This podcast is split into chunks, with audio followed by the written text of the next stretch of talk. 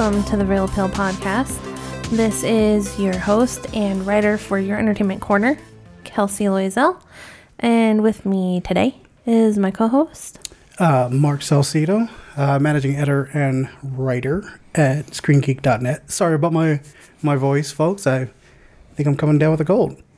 You know, it made me uh, made me like kind of have a little. You know how you have like a little daydream scenario. Mm-hmm. Of or like, a or a nightmare scenario. no, I think it would be a daydream. Okay. It would be like you know if if dreams had genres, Mm-hmm. it would be a comedy where when I get really sick, you know how I turn really manly. yeah. If I did the podcast like that, Hi, everybody. It's Kelsey Loisel, writer at Your Entertainment Corner. um, yeah, and I like trees. Do you now? I do. I love them. okay. Um, we are on Facebook, Twitter, and Instagram. At you can find us at the Reel Appeal with two e's and real, and you can email us if you want to at the Reel Appeal at gmail.com. And um, we would like to get reviews on iTunes so we can be noticed.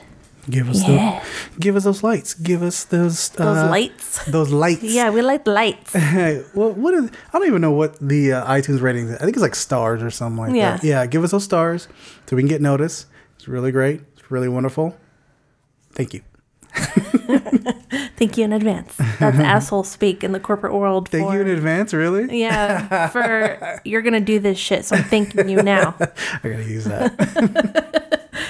Um, this week we are going to do the news, uh, the recent review of Zack Snyder's Justice League. We are not going to do a variety time because we have so much to talk about for our geriatric cinematic Superman 2, the Richard Donner cut. mm, can't wait to talk about that. I know, and everyone's probably like, what? you know, if you're not like hardcore, Uh. you didn't know about that. E- yeah, yeah, that's true. Yeah, um, like if you have a passing knowledge of Superman movies, you're like unaware of like the Richard Donner version. Yeah. Um, and our topic, Mark. Uh, is a mulligan the only thing these movies need? Question mark. Question mark, Mark. uh, so do you want to kick off the news?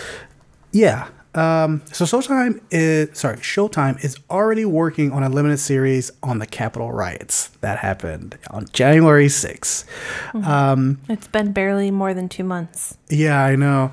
Uh, it looks like it's going to be a limited series uh, from Billy Ray, uh, Shane And Shane Salerno. Salerno, yeah, who have worked on uh, the Comey Rule, which I remember that was, um, I think that was like a Showtime produced film about like, uh, what's that homeboy, the head of the FBI, James Comey, I think is his name, Yeah.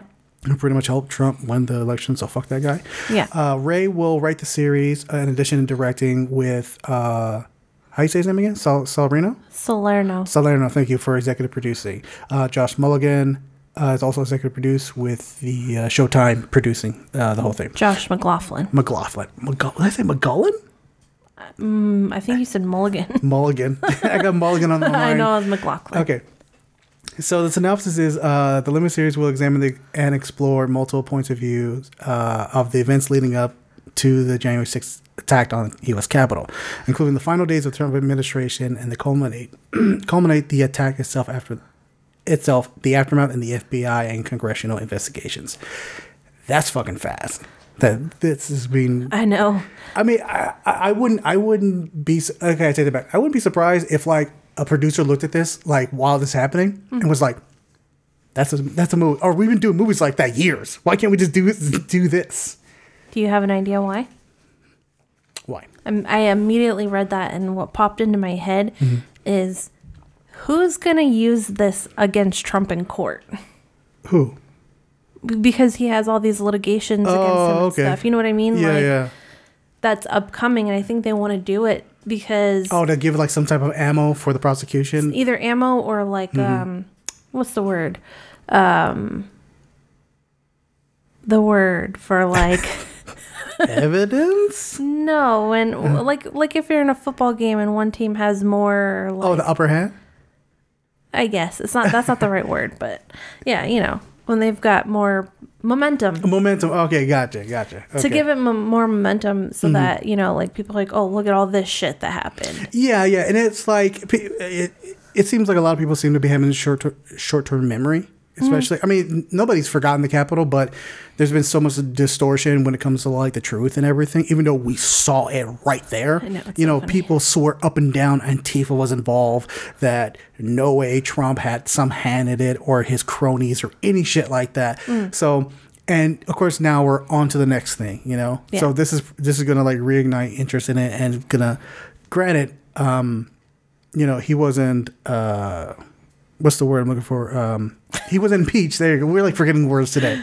He wasn't impeached or anything like that, but he still is gonna he he's probably still gonna face some type of um litigation or some type of court proceeding or some shit because I mean come on, let's be real, he had a hand in it. You know. yeah so i'm looking forward to that Yeah. So what else is going on in the news? So Jamie Foxx apparently has a Mike Tyson biopic in the works, and it is going to be a limited series, um, produced, executive produced by Antoine Fuqua and Martin Scorsese. Um, Foxx, he you know he's real good at biopics. He did Ray, and, and he won an Oscar for it in two thousand four. He is going to star in and executive produce Tyson.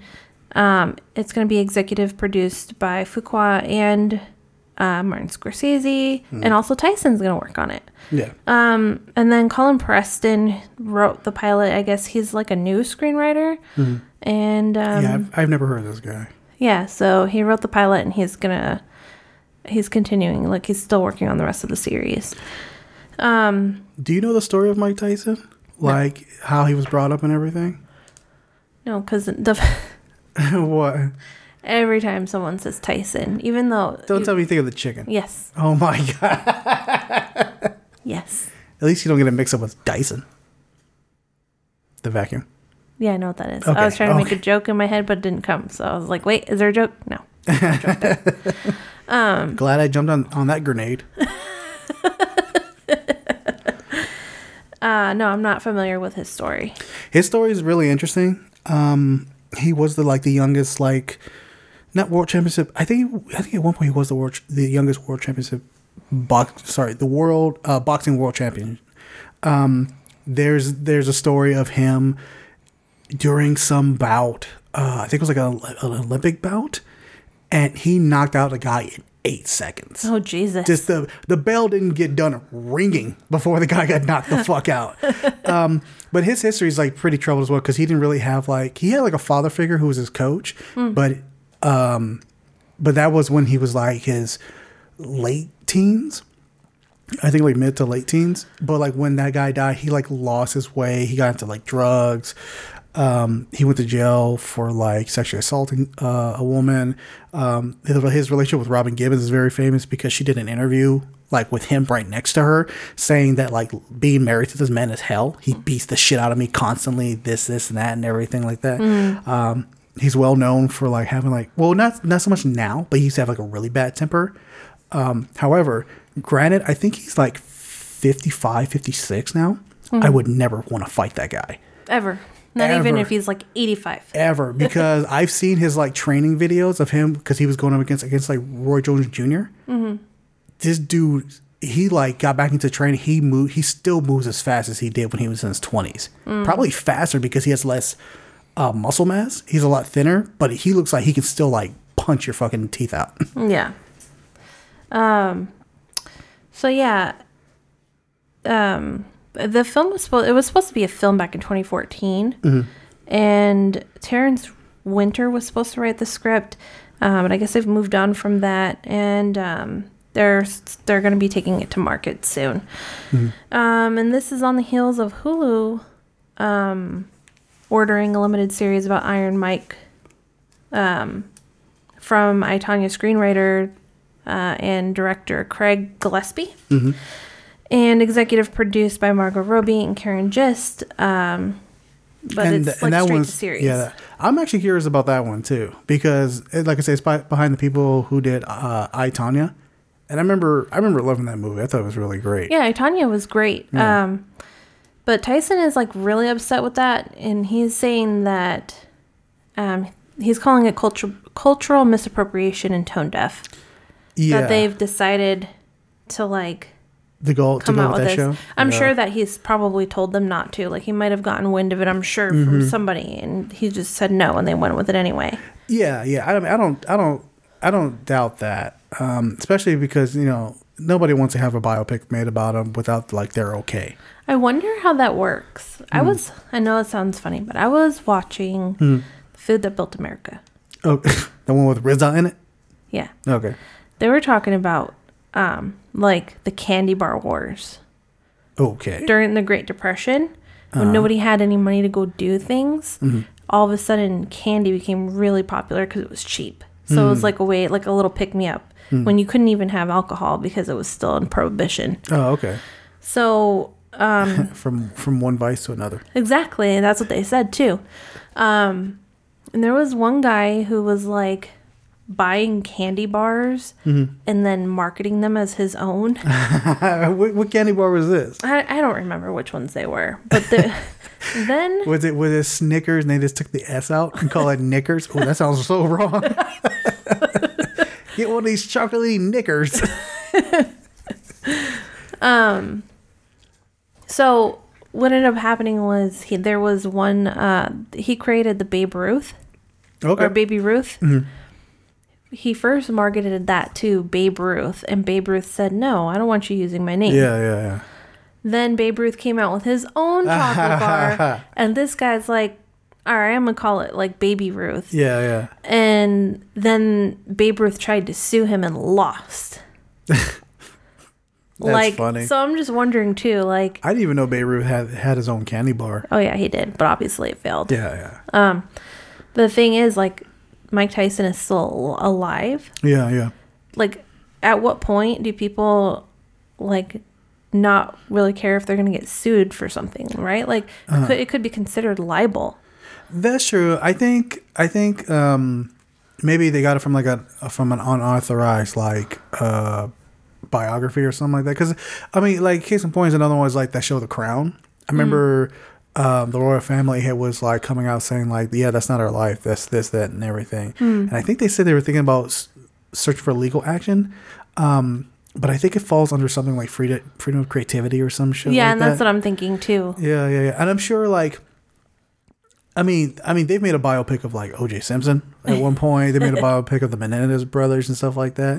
Um, I think it. I think it only comes in effect if it if it really is going to be slanderous, and they might not paint Mike Tyson in a in a certain light, but at the same time, Mike Tyson kind of did that on his, on his own. I'm not saying he deserved it. Yeah. but it's just like how more extreme can you take it? You know, Yeah. because like Mike, the, like the stories that were told about Mike Tyson and like the story he's told is like super fucking duper crazy shit. Yeah. So if anything, they might like tone it down. Maybe. Yeah. Um so yeah. So um I think that's Oh, okay, so Mike Tyson actually had a quote. Mm-hmm. He says, I have been looking to tell my story for quite some time. With the recent launch of Legends Only League and the excitement from fans following my return to the ring, now feels like the perfect moment. I look forward to collaborating with Martin, Antoine, Jamie, and the entire creative team to bring audiences a series that not only captures my professional and personal journey, but also inspires and entertains. Yeah, he's become more of a, I guess say more of a well-adjusted individual now. Ever since he's kind of like, I, I remember he did like a one-man show that Spike Lee directed that I heard is really good, um, and people have looked at him and in a more comedic light now because he's kind of done like these comedic kind of these Didn't comedic he used roles. to take himself so seriously that no one could joke about him at all? And Yeah. now he's like joking about himself? Yeah, and I think he said during an interview that he was like, "Weed saved my life," because like he told me to chill the fuck out. Yeah. I'm in, I'm interested in both the uh, both of those. I'm interested in the Jamie Foxx one and the. I, I'd imagine And the the Martin Hulu one. and the Hulu. I imagine one, especially the fact that it's gonna be like Martin Scorsese is a uh, producer along with Antoine Fuqua. It's gonna look hella fucking good. Yeah. Um. So what else happened in the news today was that because it's, it's great because this is a DC themed episode. Uh, DC Films uh, taps promising young director uh, Emerald Promising young woman. Oh yeah, sorry, promising young woman. Uh, director Emerald uh, Fen- how you say it? Fennell. Fennell. I always say her name wrong. Fennell. Everybody's name wrong actually. uh, Fennell to write uh, Zatanna. Don't I, I could say that. Sorry, Zatanna superhero movie. Um, I think this is. I mean, I'm really interested about this because uh, Fennell, her writing's really good, and I remember we really liked "Promising Young Woman" like a fuck ton. Um, so she's tapped to direct Zatanna for the big screen adaptation. Um, this will be considered like the first uh, female-led f- film coming out of DC, which Harley Quinn doesn't count. I think. Well, I don't know. Like the article I read, it they said second. I think they meant like it's in solo because Harley Quinn's kind of considered like a team. Oh yeah, yeah, that's Film. right. So let me see. Uh, Warner Bros. DC film J.J. Abrams' Bad Robot are in production. Um, let me see. So for those who don't know, uh, Zatanna was created by uh, Gardner Fox and Murphy Anderson. Uh, she's a magician and considered one of the most powerful sorcerers in the DC universe. Um, she's kind of like I don't want to say she's I don't want to say she's like the Doctor Strange of the DC universe. I think that more goes to like Constantine. Um, but she is no, actually not because Constantine's not even a sorcerer. So maybe I could say that he's like no. Okay, I would say that maybe she's like the female version. Um, no, there's somebody else. I can't remember this one superhero who is like the Doctor Strange of the DC, but she she like she wears like a magician's outfit, like top hat and like like she actually she looks more like a magician's uh, like assistant, but she's like the one with all the magic. Gotcha. Um, she's been shown in like multiple um, animated movies and series, and her character is really great. Um, from what I've seen, because I'm not a, a huge uh, Zatanna fan, but I at least know somewhat of the character. Um, I'm down for this because it seems like like I I enjoyed the Harley Quinn movie. Um, I'm interested. I'm trying to think what DC film I'm actually interested in without shitting on any of them. I'm kind of excited about not excited, but hopeful about this because it feels a lot like DC is wanting to slow the fuck down Yeah. And look at these side characters and give the main ones a break. Yeah, yeah. Like I think she'd be considered maybe like a C level character, uh, especially like the level of like popularity that she has. But Yeah. I remember I was reading this article, which I believe was from Variety.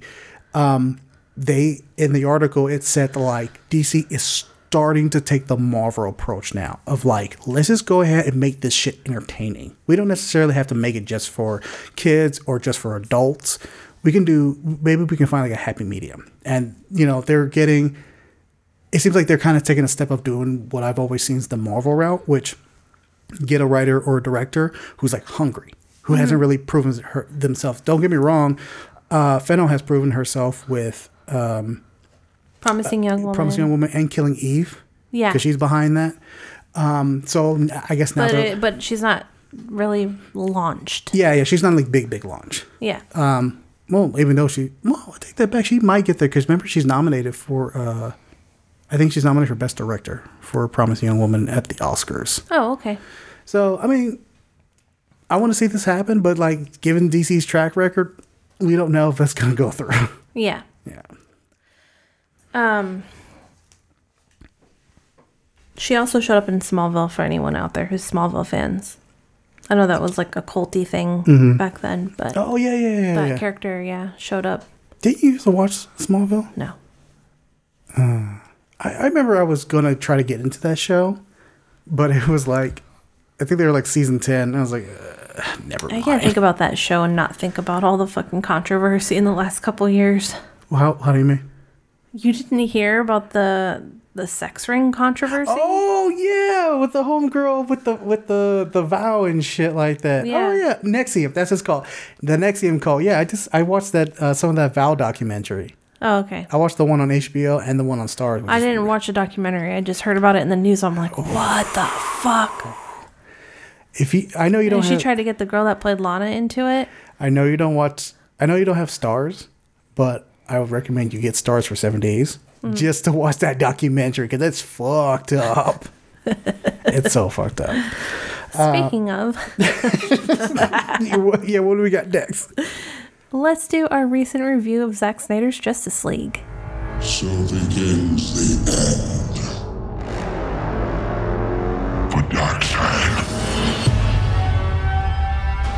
I've never seen a being this strong. Maybe one. He's back.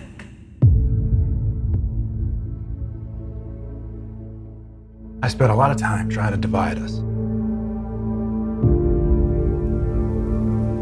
I made a promise to him on his grave. I need to bring us together. There are enemies coming from far away. They serve an old power. This world is divided. No protectors here. No lanterns. No Kryptonians. It will fall in his name. I have turned worlds to dust. All of existence shall be mine.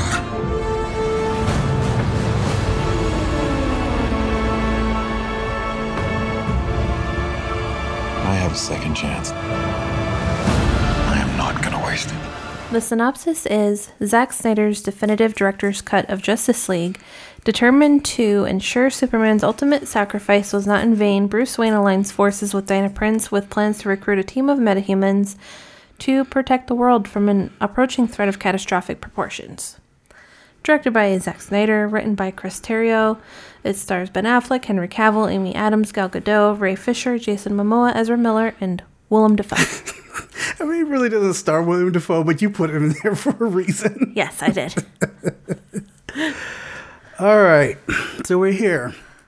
We finally made it. Um, previous episodes of this podcast, we went through the previous Justice League films. We went through what Man of Steel, Batman vs Superman, and 2017's Justice League. So here we are now with the four-hour Zack Snyder cut. Kelsey, Yeah. what did you think about it? I was actually conflicted. Mm, okay, okay. Here's the thing: I don't have a background in in comics at all. Um, and I I only watched the Superman animated series growing up like a little bit. I was more into Batman, Yeah. Um and you know this coming on the heels of watching Justice League that came out in 2017, and that one was so god awful that anything is better. Mm-hmm. I couldn't see why this film was getting so much hate. Mm-hmm. Like this version of it. Okay. I could understand about some of the slow motion issues mm-hmm. um, and how long it was. Yeah. Not everything made sense, but a lot more of it did. Mm-hmm. And so I'm not going to say I didn't hate it. Yeah. It wasn't my favorite movie, but it was at least mildly entertaining. Yeah, yeah, yeah. Like there were times where I was sitting on the edge of my seat. Mm. Um, yeah. Yeah, I mean, I'm, like for those who know me who have listened to this pod, like I we well actually Kelsey's the one who shits on DC more than I do now. I think about it because I still, I do. I- and fucking WB. but I I tend to give him a little leeway, le, little leeway. But when it comes to like, I think I'm okay. Let me just preface this. I think what kind of leads into like my dislike of some of these DC films is like the Snyder fans because they've kind of like made it toxic. yeah. Um, same thing goes for like Star Wars fans. Like And especially that last movie. the last Star Wars movie? Oh, The Rise of Skywalker? Yeah, exactly. So, like, I had heard that it was great, right? And I took that with a grain of salt because a lot of these Snyder fans, especially these Snyder bots, you know, are saying it's great. Yeah. Um, so I was very, uh, what's the word? I guess apprehensive is the word I'm Skeptic? Skeptic, thank you. Um, so watching this, I will say that it is a better version. It is definitely a better version of 2017. It's a more coherent story. We we we are getting our point A to point B. We are seeing the character motivation. We are seeing backstories that was not in the previous film. And and in this film, we like we get more of a cyborg backstory. You know, which I will admit I did like it. It mm-hmm. worked, and I could see. And you're not going to tell me anything else other than that Ray Fisher was pissed off because they cut his shit out because of that. every everything he's cocking up, co- kicking up a stink is because of that. Mm-hmm. Okay, so I will say I did enjoy it because it made more sense. However, it does not make it a great movie. One, it did not need to be four hours long. I agree with you there. Two, it did not need all that fucking slow motion. Like, I agree with you there. like if you cut that slow motion out, you've got a maybe a three hour movie to two and a half hour movie, right? And much, much, much, much tighter. yeah. Um, Another thing that's it's so f- stupid is like the Wonder Woman character. It seems it's more fucked up in this movie, which doesn't make like where like in in Joss Whedon's, you kind of got more of a uh more of a a caring Diana Prince. I mean, yeah, you got her being like a warrior and a badass and everything, but you also see like okay, like she She's true heart- to Wonder Woman. yeah, she has heart. She's true to Wonder Woman. I mean, there are two different versions of Wonder Woman. There's that one. There's like the battle, like the the war torn Wonder Woman, right? It's very disjointed when you have her in the same movie, where she's like, you know, you know, oh cyborg, you know, you can help us. You can have us save the day, and blah blah blah blah. And then the next scene over, she's like crushing somebody's head, like smashing against the wall, and blood. I'm like, that dude is definitely dead. Mm-hmm. you know, or like cut, like she literally cuts a person's head off in this movie, in a, in a super like pissed off dramatic way, which is mm-hmm. like, yo, is bi- is Wonder Woman like bipolar mm-hmm. going on in this movie? Yeah. Um, I will admit that they did fix the Ezra Miller Flash a little bit. Mm-hmm. However, still don't like that Flash. I No. it's that Flash is still fucking annoying. yeah. Um, there there's some there's some aesthetic a lot of aesthetic uh things that Zack Snyder does which doesn't make sense. Mm-hmm. It's really dumb. It's it's like surface level stupid. Like it just looks fucking cool. You know, and I think that's why a lot of a lot of these people, especially like these Snyder fans, are like, "Oh, this is the greatest movie." Well, first of all, if you're a Snyder fan and if you think this is the greatest movie ever, you need to go turn this shit the fuck off because I don't care what you got to say now. Because they are saying that this is better than any Marvel movie. This is better than any Avenger movie. I saw a picture today Mm. in a group Yeah, that got me kicked out of the group. with you there, buddy. Okay. The picture was a mm. meme. uh, not even a meme. It was just a picture of like all of the top 10 rated mm-hmm. IMDb superhero like comic book mm-hmm. films. And the very top one was 8.5 on IMDb Yeah, and it was Zack Snyder's Justice League. Mm-hmm. And then behind it, there are four movies all at 8.4, or five movies actually. yeah, And these people are like, look, look at all these movies that came before one of the Marvel movies, even though it's ra- the two of them are rated the same. Mm-hmm. They put them behind the other three yeah. to like make their point. You know what I mean? I don't think that point's valid anymore because I'm looking at IMDb. The rating's 8.4 now. So there, because you said it was 8.5 and the others were 8.4, right? Mm-hmm. Okay, so like what their argument is, any Snyder fan or whatever's making that, ar- that argument that you were saying, does is no longer carries any weight. Yeah. It's complete bullshit. And but start going. But it just annoyed me that Mm. they were like, you know, it- these four movies came before the very first Marvel one that came up. Ah, and, and I'm like, no, they're rated the same. How can you? Yeah, yeah, yeah. So you're just being an asshole. So were, were these like DC films? The ones that came before the Marvel one, yeah. But like they were three, five of them were Hmm. Yeah. rated the same. Yeah, yeah, yeah. But they listed the DC ones first. Mm, okay, that's sorry, that's dumb. And then there, someone was like just talking shit. That person who posted it was just talking shit.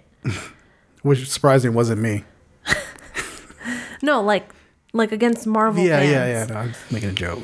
And then I'm like, you know, it's too early on a Monday. Too early on a Monday to be dealing with someone's fucking ego trip. Mm-hmm. Like, come on. Mm. Anyways, they didn't like what I had to say. I didn't swear at anybody yet, or and I was trying to be like, look, I know there are DC fans out there who actually like the movies. Mm-hmm. You're just being trash right now. You're not one of those people who actually just likes the movie. You just want to yeah. pick a fucking fight. Yeah. And I got kicked. Okay, so let's um without spoiling it, without spoiling it, um, what was what, what were the things that, that you did like about uh about this movie? Because I know you say you're on the edge of your on the edge of your seat for some of it. I enjoyed that the story was cohesive. Yeah. That's one. Yeah, Two, um, I like how they kind of took their time with S- Superman coming back. Yeah, I will agree with that too. I, I did enjoy that. Yeah, Even though the movie's too long, like, they took their time. Um, I like and also dislike Ray Fisher. I like how badass he is. I don't like how fucking emo he is when you first meet him. Um, but for me, it kind of gets better as the movie goes along. yeah, yeah, absolutely. Yeah. Um, What else? I like. Were there any of the um did any of the did any of the seventy million dollars production into the effects? What do you think any of it was worth it? Uh, probably um, Steppenwolf. Steppenwolf was a huge improvement. Yeah, I will admit that he was definitely a huge improvement. However, he was uh Overly designed. overly designed, like overly designed. I. I don't know. you know? He was designed the same way, but it was like the difference of seeing something in focus and out of focus. mean, it, what- it was like a Mario game from the 80s to like the early 2000s. I mean, well, I mean, yeah, I mean, there was a stark difference in like the character design. Um, like, I, but I like to I like to equate that to like, what like, uh, what you ordered, like what you ordered from here and what you ordered from Wish, and then like the Whedon version is like the Wish version, and then what you actually order is like the Zack Snyder version. Um, I will admit it did look it it looked a lot uh, better. Like it looked less cheap. Like you can tell obviously you can tell like they spent all like a lot of their time uh, putting it together. I know there was uh, I think to put this whole thing together was like a number of months. Um, however, during the pandemic, you have nothing to do, and if that's your focus, like that's all you're spending your time on. So of course, there's time to like to polish it. a couple more things I really enjoyed. Mm-hmm. Uh, the Flash was better. Mm. His running was better. Um, yeah, I, ooh, fuck, that was so much better. Batman's motivations had a little bit more time to like gain some actual truth behind them. Yeah, yeah, yeah, exactly. Like it, it developed a little bit better. It was still kind of. I I, I Still felt kind of a fast turn, but not Yeah. not as bad. Yeah yeah like it, I mean it would totally make sense if like we The other a, film had to be better first. yeah, yeah exactly or yeah the other movie it either had to be better first or like if there was a of course there wasn't but if there was a movie between BVS and Justice League and we got the time to see Batman kind of like all right I fucked up Yeah. but it- Batman kind of turning, it was weird. Like if Bat, it, it almost seemed like it almost seemed like Batman was like fucked up about what happened, what he what he had a hand in in BVS, Mm-hmm. and Alfred was like, "Here, Master Wayne." Smoke this blunt and chill the fuck out. Yeah. and he or he had a Snickers and he got like he got better. Um, the other thing I like is that the Amazonians, Mm-hmm. and even in the 2017 version, they weren't written like men had written them. Oh yeah, exactly. Yeah. Like they were actually badass. They weren't whiny little babies. Mm-hmm. Like they were warriors. Yeah, there's like a particular scene. We won't talk about it now, but we'll do it in spoilers. There's a particular scene I was just like, all right, that scene fucking works with the Amazonians now. Yeah. Um, and also Alfred wasn't as annoying to me. Yeah. He had more purpose, but still, I don't like his version very much. Oh, the um, Jeremy Irons version. Yeah, I just can't get behind it. I, you know. I liked his version, but I think that's because I like Jeremy Irons. I just like seeing him in stuff. I could see him in like other stuff, but I just felt like like he would exhaust me if I was in the room working with him. Yeah, that's true. And, you know, and it's not giving it away, but Batman refers to him as his boss, Mm-hmm. as you know, he works for him instead of with him, or he worked instead of um, Alfred working for him. Yeah. And I'm like, wait, what? Because you don't treat him that way. Yeah. Well, yeah. Obviously, that was just supposed to be a, a joke, but it, it, I, it was a joke that fell flat. It did, and I kind of focused on it because I was like, what the fuck? okay. Um, One thing that was super fucking annoying was like the sound, certain sound cues, or the sound. Sorry, the sound design. Oh God, are you gonna talk about the Amazons? Every time you see Diana Prince, Oh, okay, yeah. I mean, this is not a spoiler. This is not a spoiler, but it's this is not a spoiler at all. This is not a spoiler. But there's a certain song that plays that's supposed to be. every fucking time Wonder Woman comes on. And it's not like that. No, it's like. Yeah, it's like oh, oh, Every fucking time she came out, I saw, like, I, I sent Kelsey this link of one of those, one it's Screen Rant, and it's like these pitch meetings. I think it's Screen. I didn't watch it yet. Oh, you didn't have. Oh, I didn't get to watch it yet. Oh my god, you didn't. Holy shit! Holy shit! Okay, all right. So, um, the dude in the in one the- in the pitch meeting video, he makes a crack at it, and it's so fucking funny how he does it. And then earlier today, I saw somebody make a TikTok, and it was like. Every time Wonder Woman comes on, and it was just like a dude opening a fridge, pouring milk. He was like, "Oh!" And even the way I'm singing it, it's like almost exactly like how it was. Like it's just like, oh, Mark can't do it. No, it sounds No, just I like saw that. that. TikTok, but I didn't listen to it It was sound. So I was like, I thought they were just making fun of him for gotta- like, you you, know, how slow motion everything was. You gotta, you gotta hear it because like hearing that Wonder Woman song, it's like so much fucking funnier. um, so yeah, there was that. That was really weird. Um, I'm trying to think what else. There's something else with the sound. des- Oh, okay. Actually, you know what? Let's put a let's put a pause. Let's put a pin on the sound design. One thing that happens near the end. Well, we're not gonna spoil it, but there's something that happens at the end that is fucking pointless, and it, was like- annoys me. he had ideas for future movies, Mm-hmm. and he was just kind of like, "Look, you fucking bitches, this is what you could have had." That's- And so he puts yeah. Mm. all these ideas at the end that don't fucking go together. Yeah, it doesn't like, and it doesn't even go together as like, oh, here's a setup. You know, like here's an idea of what's gonna happen. It's just, it's it's. I feel like Zack Snyder did that particular scene and was just like, yeah, like you said, here, this is what you're gonna have, but obviously I didn't think like fucking five feet in front of me.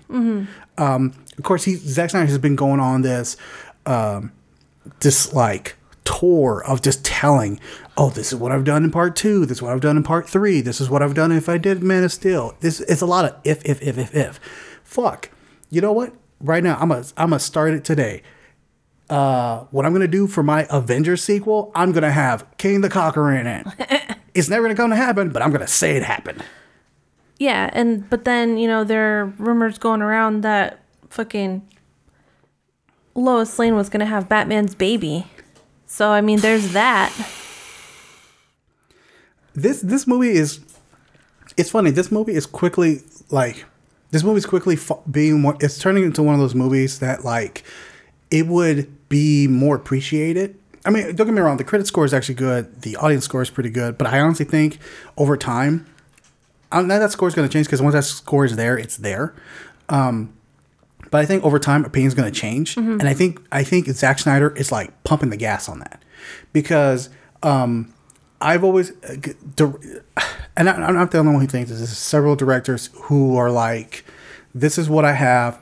What's your like? Whatever your opinion is, that's your opinion. I have my reasons, but I'm not going to share it because I don't want to taint the art. I don't want to give you an idea of If Oh. you tell too much, then it takes the magic out of it. Exactly. Zack Snyder's doing that. He's doing a lot of that. You know, um, like he did that, especially did he did a lot when he had to constantly keep explaining why he made this decision with, with the original Justice League or why he made this decision with Batman versus Superman and stuff like that. And it was like the movies were losing their magic, even though they were sh- they were Not very magical to begin with. yeah, it, it, whatever little magic that they had, it was already like out the fucking window Yeah.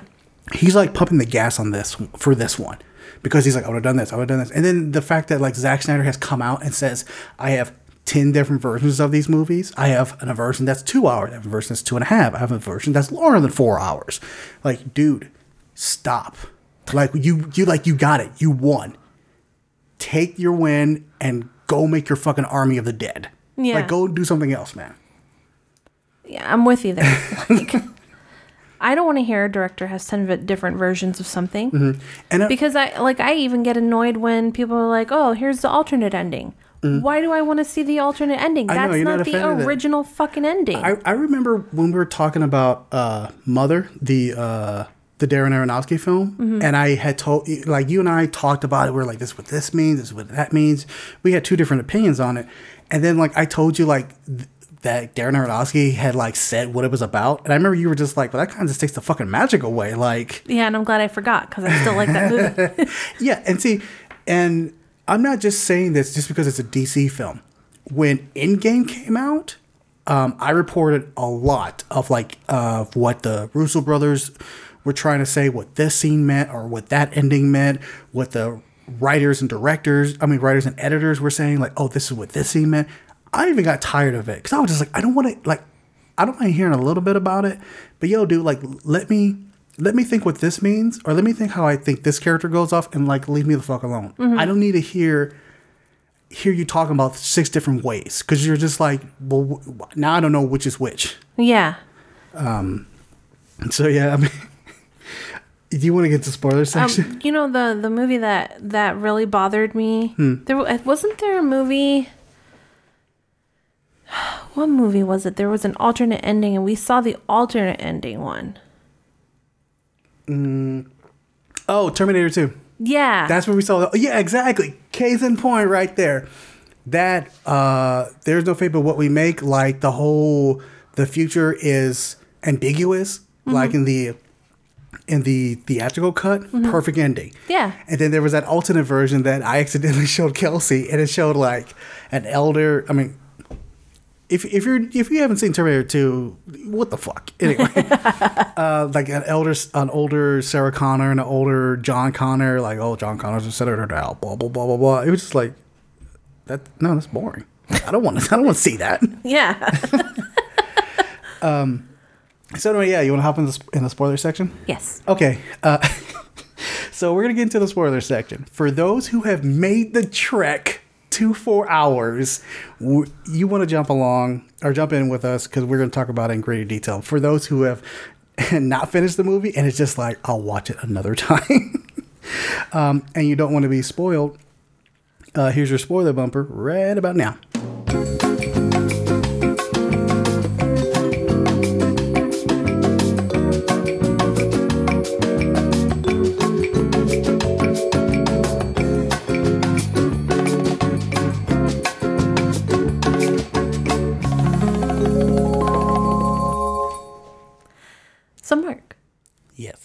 What did you think about? uh What do you got? What else do you got to say about this movie? We already okay. said a lot. Okay, I know without without spoiling it. Okay, all right. So then, um, okay. So the Steppenwolf versus the Amazonians. Oh my god. Okay. Okay, I was hoping you would bring that up too. okay, okay. So it, it, it's it, it, it is an improvement, and it, it's it's an improvement solely solely because of one minor difference. Other than like separate ones look, but like there's one difference that I'm sorry, it's not minor, but it does make it better. Um, in the Whedon version, um, you know, the Amazonians they like knock down these pillars, so like the the stone walls can come down and everything. And I forgot what the actress, uh, what the character's name, who like gets out with the mother box. Um, like she gets out and Steppenwolf like busts out like busts through the walls like two seconds after, which is like that was completely pointless for any of that. This time, what they do, it causes like that area to sink to the ocean, which I thought it was a huge improvement. I was like, okay, I can totally see why they did that, and I can see why that would pause Steppenwolf. Of course, it didn't for long, but I can see why he did, why it worked this time. So that was definitely like, And you got more of a pause that way. yeah, that was definitely like an improvement. I did enjoy that. Um, back into um the part with Cyborg, his backstory, his origin story is more fleshed out. Oh, I thought you were going to talk actually about Steppenwolf and like Oh, okay. Oh, yeah, yeah. You know what? You're right. the You're right. issue, the whole fucking dark side Steppenwolf Oh, issue. yeah. Thank you. Thank you. All right. So, I'm happy to say that Steppenwolf is less of a bitch in this one. less of a bitch. However, they traded Steppenwolf being less of a bitch to making Darkseid the bitch, mm-hmm. which infuriated me. Mm-hmm. And you can tell that Zack Snyder just brought him, brought him in, was like, oh, let me just put Darkseid in here. Yeah, let me show how much of a badass. Darkseid gets his ass handed to him when he shows up and fights against the Amazonians, like the Atlanteans. When it's like thousands of years in the past. Yeah, From exactly. like current and he- yeah, so like when you do that, when you have your big baddie who's supposed to be the baddest of the bad, the most kick ass of all kick ass, the one who's going to go up against Superman, when you have him up here and gets his ass kicked five minutes into his appearance, By just the Amazonians. but yeah, but well, yeah, but the collective effort of the Amazonians and the Atlanteans Oh, and yeah. stuff like that. But when you do that, you've already you've already nerfed that fucking character Yeah. and therefore he is no longer the badass threat. Like that's like bringing Thanos in. That's like bringing Thanos in when um, at the Battle of New York in the first Avengers, getting his ass kicked. The anticipation of Thanos coming is no longer there because you're just like, he got his ass kicked already. I don't give a fuck. Yeah. Um, So that like irritated the shit out of me. And Th- the, then you had an epiphany about the mother box locations. oh yeah, Darkseid is like. First of all, uh, for some reason, Darkseid fucking forgot where the fucking mother boxes were at. Because he's a what? He's like a like a master strategist. Yeah, he's a master strategist. Like he knows, and plus, like, if you're somewhere and you get your ass kicked, you're gonna remember the location we you got your ass kicked because that's a, that's that's defeat. You remember your defeats more than you remember your wins. Mm-hmm. How the fuck can he forget where the mother boxes are and where the fuck the anti the anti life equation's at? Because I I seem to remember him pounding into the ground, mm-hmm. and the the anti life equation appeared. And apparently he fucking forgot. Dude, how do you fucking forget that? How are you gonna fucking like bullshit right there? Not just that, Mm-hmm. but my whole thing is like, I'm sure you're such an old creature that you kind of experience time on a different level than other parts of the universe. Mm-hmm. If you know what Earth is and you've been there, you know how fast time goes. Mm-hmm. So you'd want to go back there sooner rather than later, so Yeah. that they don't advance. Yeah, or like because I remember, uh, I remember uh, Wonder Woman had told had said something to Aquaman about like how the Atlanteans and the Amazonians had like conflict and they had like split apart and they would never work work with each other again. That that's that's that's Darkseid's window to that come in because there's no Superman there. Yeah, no like- Superman, no Batman. Yeah, that Green Lantern's already dead. Yeah. like you know he's gone. Off, that that that, that ring has Sméagol looking fucking yeah. Uh, that green that lantern ring has gone fucked off somewhere else. yeah. So why not attack then? Why Right. why and it's it's it's such bullshit. It's straight up such bullshit. And the fact that like Darkseid, you know, um Steppenwolf's purpose is to like get back to Apokolips, right? Mm-hmm. And Darkseid's like, oh, you're not. Uh, no, it wasn't Darkseid. It was I think his name is like Dash- DeSaad. Darkseid's like right hand man. He was like, well, Darkseid's Darkseid doesn't think you're worthy enough to come back home because you failed bitch, Darkseid got his ass kicked. Who the f- like the audacity? At least like Steppenwolf like curb stopped the Amazonians when he came when he came along. Yeah. here's Darkseid. We can't come back. 'cause-" so fucking stupid. Okay, you were gonna move on to something else before I stopped. Uh, okay, um, okay. So the okay, let's okay. So the cyborg part. Yeah. Okay. I okay, so I, I have I'm of two minds with the cyborg part. Um the Victor Stone origin story is good. I like it because it has he has that conflict with his father and he has that question of like, do I want to be a hero? I'm a monster. Who am I? I've lost like my identity. This, this, and that, right? And um I can't remember the uh the the character's name. Victor Stone's dad. And I can't remember- Silas? yeah, Silas Stone. I'm trying to remember the actor's name. I'll, I'll- I, Silas Stone. I um, I remember. I always remember as like Papa Pope from um, something like Shonda. Oh, Joe Joe Morton. That's the go. That's the actor's name. Joe Morton, right? Joe Morton's a great actor. Okay, Joe Morton was like trying there's like this really really great scene where joe morton is like or sorry silas stone has like recorded his voice and is like talking to cyborg or tape for cyborg cyborg is listening to it and he's going through of like you're go- Scientifically speaking. yeah, like you're going through pain. I understand you're going through pain. You know, you have all this power. You can decimate the entire planet. Nuclear weapons are at your fingertips. You can do this, you can do that, right? And we have a display of what uh Cyborg can do. And I- and I was totally with it. I was totally with it because I was like, that is great. That is a great father figure. That's a great like inspiration of being a hero. I thought it was great. However, I'm pissed off because we got it in Justice League and we didn't get it in fucking Man of Steel. this should have been the Superman origin story there. Yeah. Not the should I have let him die? Maybe. What the fuck? so he was more like Pa Kent. He- yeah, Pop. I was about to say Papa Pope. Silas Stone was more of a Pa Kent than fucking Pa Kent. and that, like, I like it, but it irritated me so much. What I really liked about Cyborg was Mm-hmm. that he was really struggling. What I did not like about Cyborg was that he was not so much machine yet that he couldn't see past some of it or Mm. at least try to problem solve some of the emotions he was feeling. Yeah. He was not even trying. Yeah. He was just so angry. Mm. I wanted him to fucking die. Yeah. And all of a sudden, the most almost trivial little thing happens where he thinks he's going to lose his father or something, or someone's Mm-hmm. like, oh, you should just bomb. He was going to do something, and he's like, no, that's my father. Yeah, And then all of a sudden, he's like, I love my dad. Yeah. What? Yeah, that turn was like really a what the fuck kind of moment. And he had a heart all of a sudden, which then I started liking him. Yeah. And it it sucks because like Silas Stone like sacrifices himself in the most Stupidest way, what's I guess the word uh, in, in, in, insignificant. Yeah, very insignificant way. Like where he comes in, he like heats up the mother box so that it can be like almost like a beacon for the for the Justice League to find. But he didn't have to fucking die in the. Pro- it was like no point of him like dying. Like it was. I felt. Or, or if he was to die, he didn't have to die the way he did. Yeah, I, I honestly feel like it was like this. This is this is where I put my this is where I put on my straight up like hood cap on. I think they fucking killed him because it was like we need to kill we need to kill a significant person, so let's make a Silas Stone. Oh, he's black, no one's gonna care. Like I don't know. I think some of the race had to come in there because this this is like the whole thing of like them killing black people, which it did not need to happen.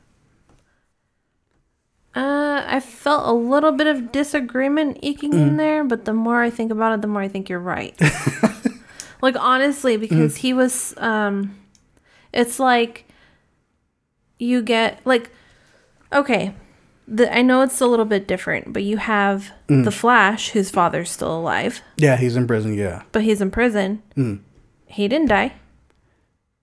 Mm-hmm. They could have written him in a way where, like, all of a sudden, like, the fight was at the prison somehow. I don't know. something like that, or or or it could have been like like let's say Silas Stone had to die because I know I know like somebody had to die closest to the Justice League to kind of get you that emotional punch. Ma Kent didn't die.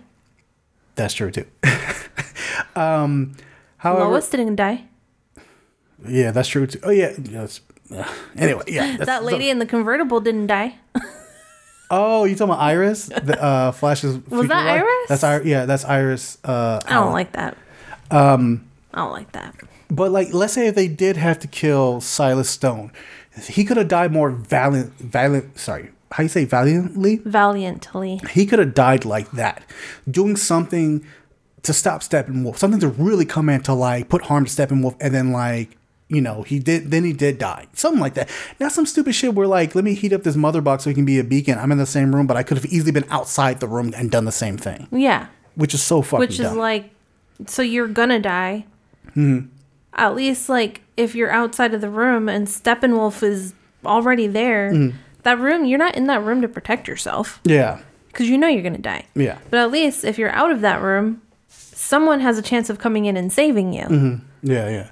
Um, one thing that they took out, or one, yeah, one thing they significantly took out was like Jason Momoa's presence as Aquaman. Mm-hmm. I felt like it was a lot less, and I feel like it was for the best. Me too.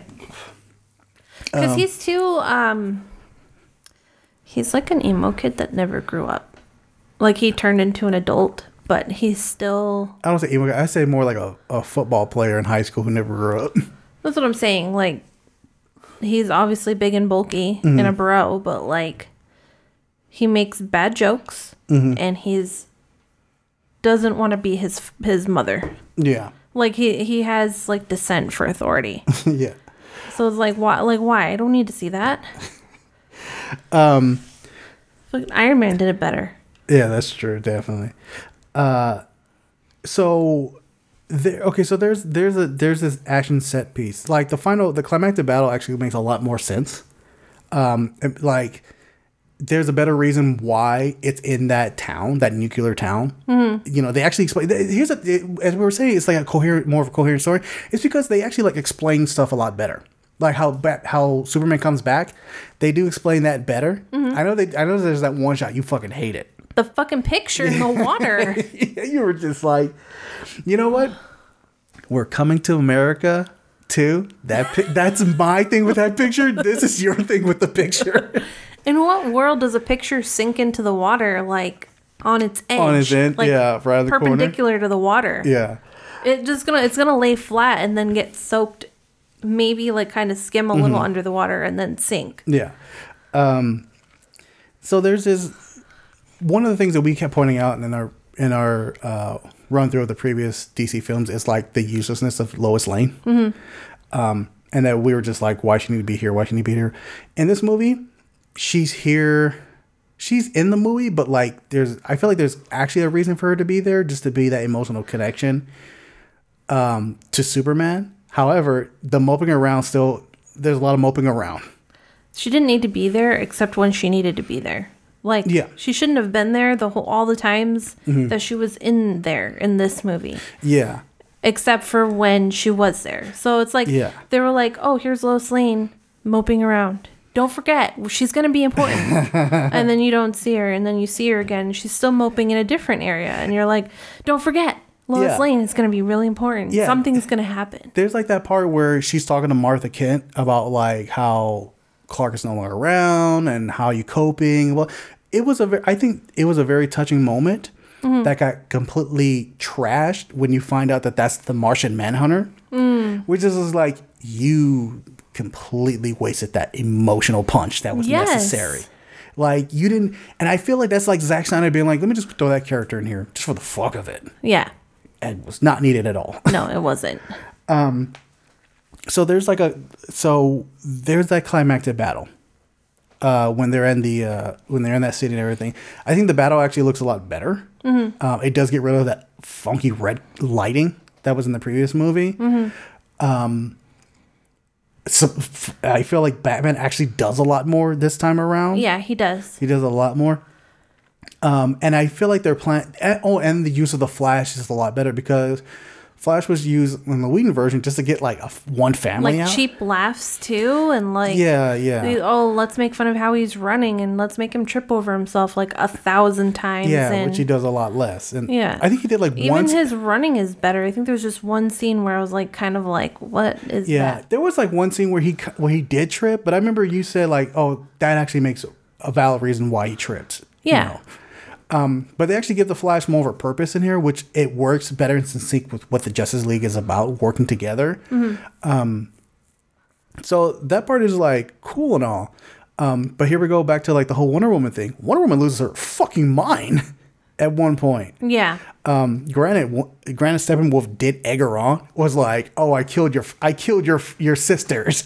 They were screaming, you know, your name and blah blah blah blah." And then and she goes, liar. yeah, liar. she went liar. Translation: I'm gonna fucking kill you. One thing I wanted to say about Uh-huh. the Flash, yeah, every time they did him in slow motion when he was being a speedster, Mm-hmm. like there was no need.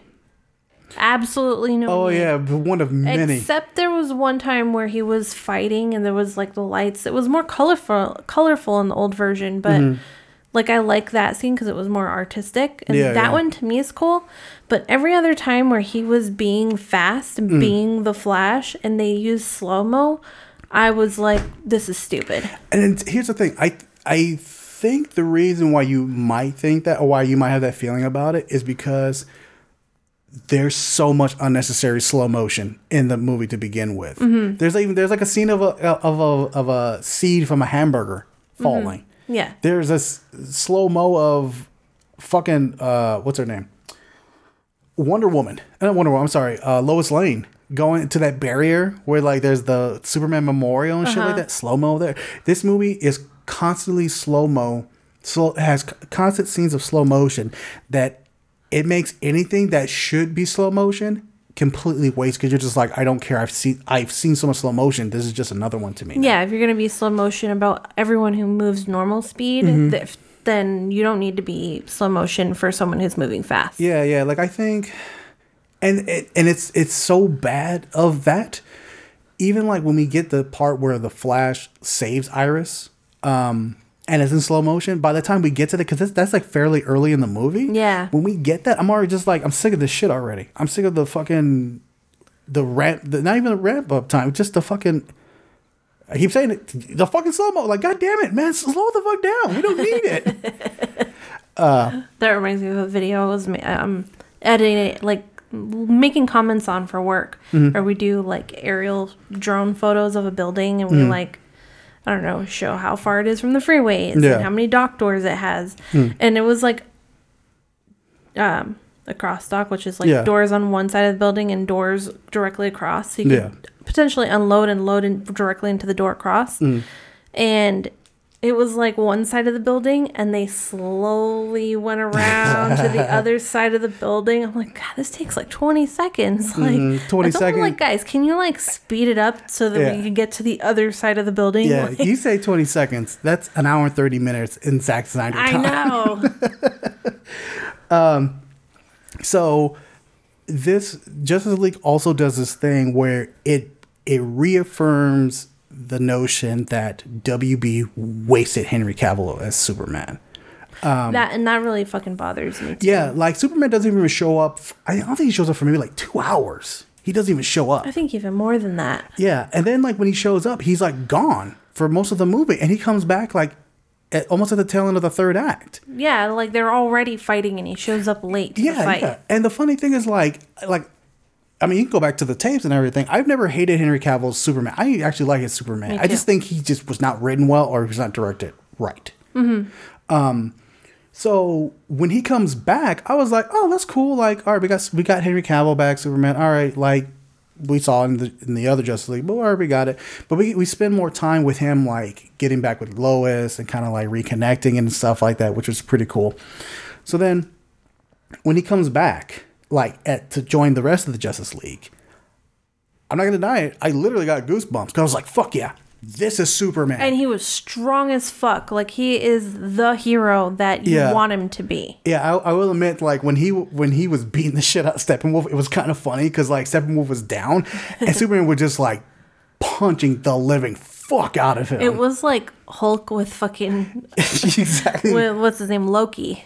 Exactly, exactly.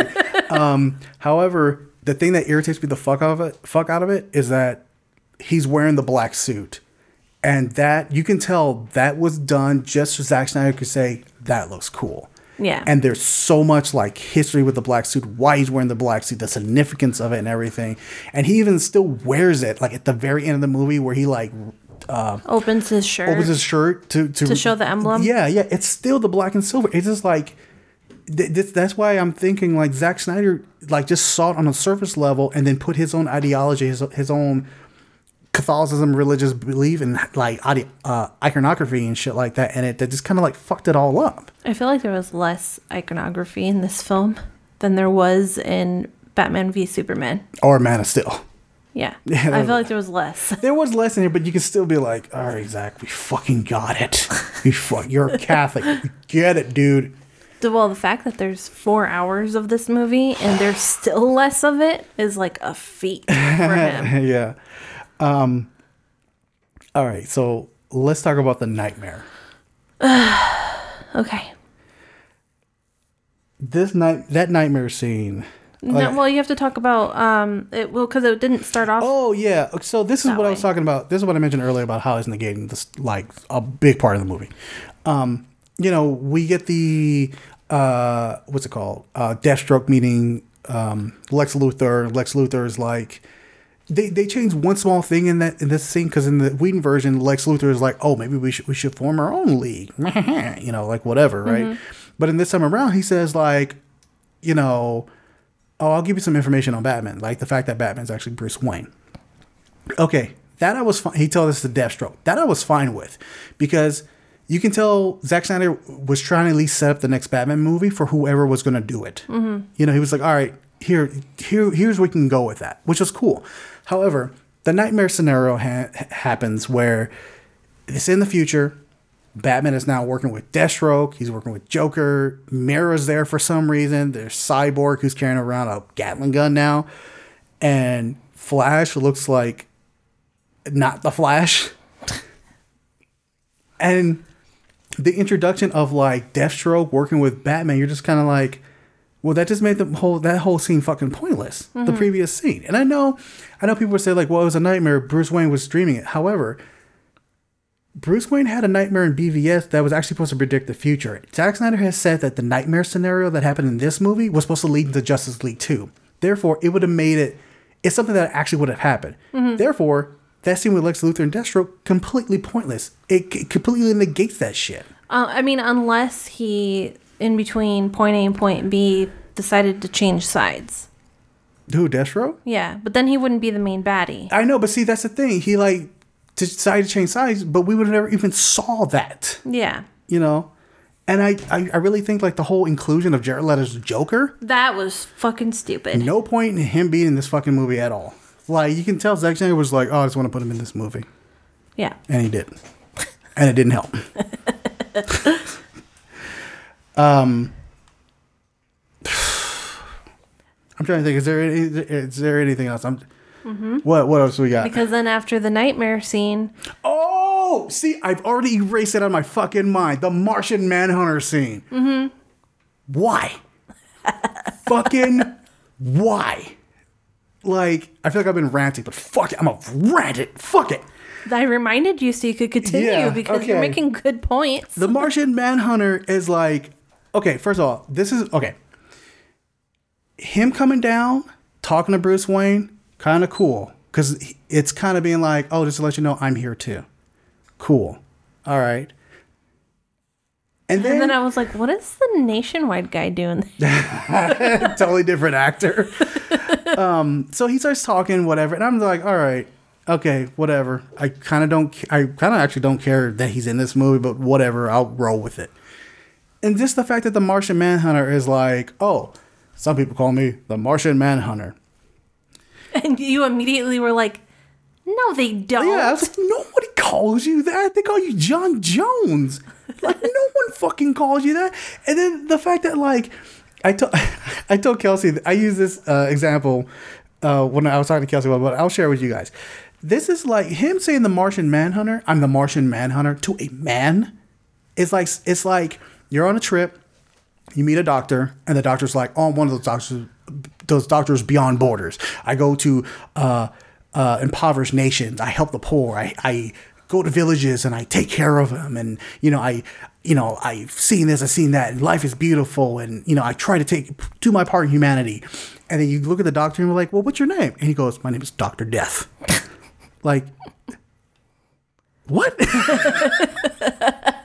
so everything you just said is bullshit. Yeah.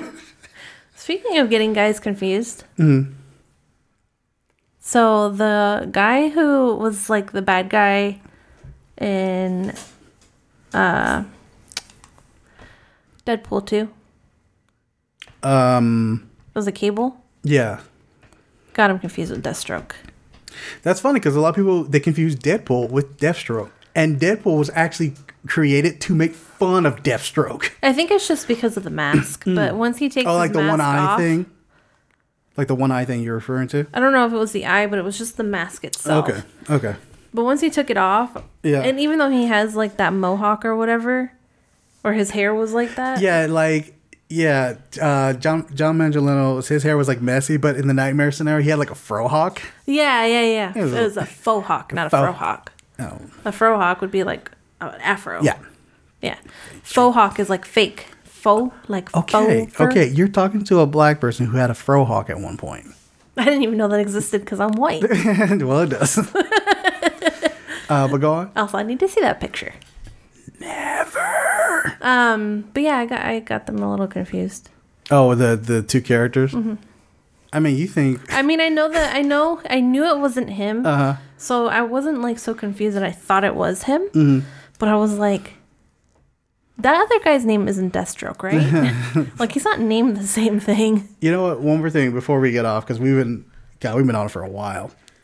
So tell why, tell why you said William Dafoe's in this movie. Oh yeah, he looks fucking weird. I don't know. I think he's gonna be in my dreams from now on or something. Like, mm-hmm. I'll make sure to tell William Dafoe that. not in a good way. like, he looks so fucking weird. He's underwater and he has long, like, not even white hair. It was like streaked with like dark gray. Mm-hmm. And he looks like he's gonna die in the next 10 minutes. Oh yeah, he Of he old not age. Yeah, that weird long ass thinning hair, like he had some type of illness. And his eyes were like too big, mm-hmm. like, like he was dying. yeah, Like, he was in a death camp or some shit. Jesus Christ. He looks like that. He was like the wi- the wise man of the death camp or some shit. Wow. He did. okay, okay. And so yeah, and then you saw him again at the end. Yeah, he showed up at the end, and I was like, oh yeah, I guess Dafoe is in this movie. I completely forgot.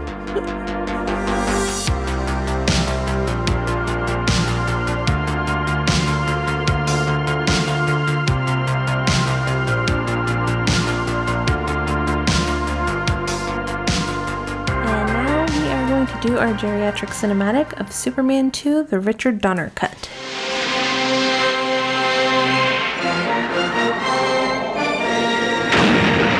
Superman 2. The adventure continues with the three villains from Krypton. Each one with the same powers as Superman. Each one dedicated to violence against mankind. Think of it. Three supervillains. Or four if you count him twice. The adventure continues in Paris with Lois Lane.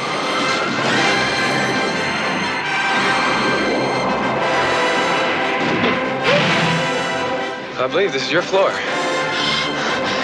And the romance continues. The adventure continues in Washington.